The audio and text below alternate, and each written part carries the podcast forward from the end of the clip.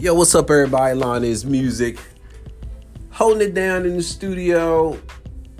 Yo, man, listen, I, I wanted to um, touch on the Grammys um, and the controversy that's going on with the Grammys. You know what I mean? Uh, and part of that controversy is well, it's a couple of different things, um, but one in particular is the um, fact that um, Cardi B won um, Best Rap Album, and a lot of people have a problem with that. And me personally, um, to give you some some background, I am a Grammy member. I'm a voting Grammy member, and I did uh, vote on uh, the majority of the categories that I have expertise in, you know, which are R&B, hip hop uh, categories, and um, I voted for Cardi B. Um, do I? Am I more of a fan of uh, some of the other artists that were in that same category? Yes, but when you listen to Cardi B's album, all you hear are hits. Um, all you hear are songs that are in pop culture. Um, you know, she has definitely moved the needle in terms of her album. Um, and it's a, it's a quality quality piece. Again, I'm not a not necessarily a huge fan. You know what I mean? I, I prefer you know my artists, my female artists, to be a lot more modest. You know, in their presentations. You know, not necessarily with their body hanging out. You know, stuff like that. I often think about my daughter and what would I want her to do.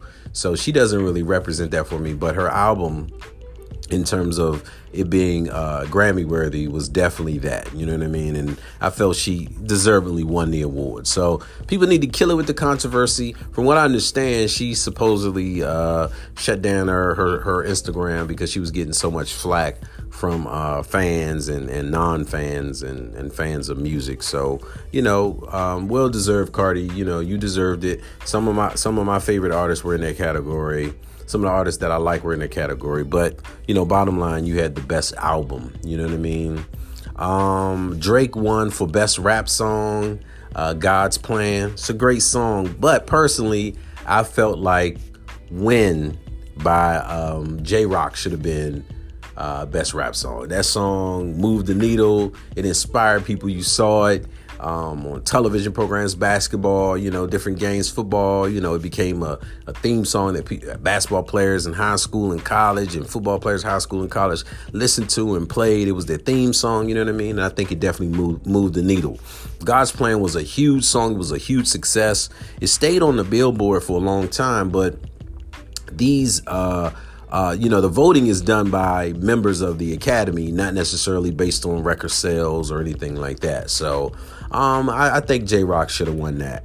Um, definitely sized about uh, Ella Mai, Boo'd Up, best R&B song, well deserved.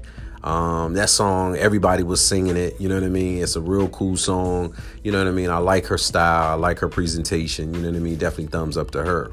But the biggest winner of the night, man, and I agree with every category that he was in, and I felt like he should have won every category, and that was Childish Gambino. Uh, he won Record of the Year for This Is America. He won Song of the Year for This Is America, and he won Best Music Video for This Is America.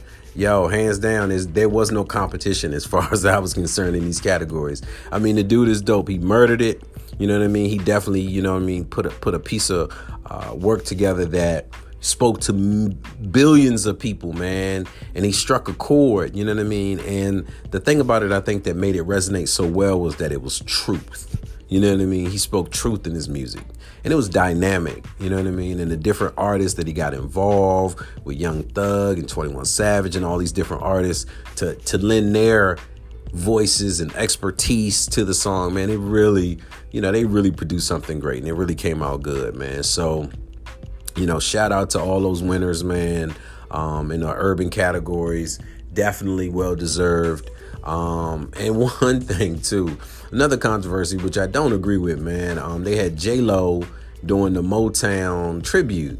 And you know what I mean? J Lo is cool and everything, but most of the people that were involved in Motown were dynamic singers. You know what I mean?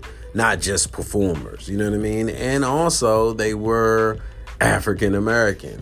And all the different dynamic African American singers that they have out there. They could have, you know, involved them in some way, shape, or form, man. And um, so, you know, I didn't agree with that, you know, but all in all, man, shout out to all the people that won, you know what I mean?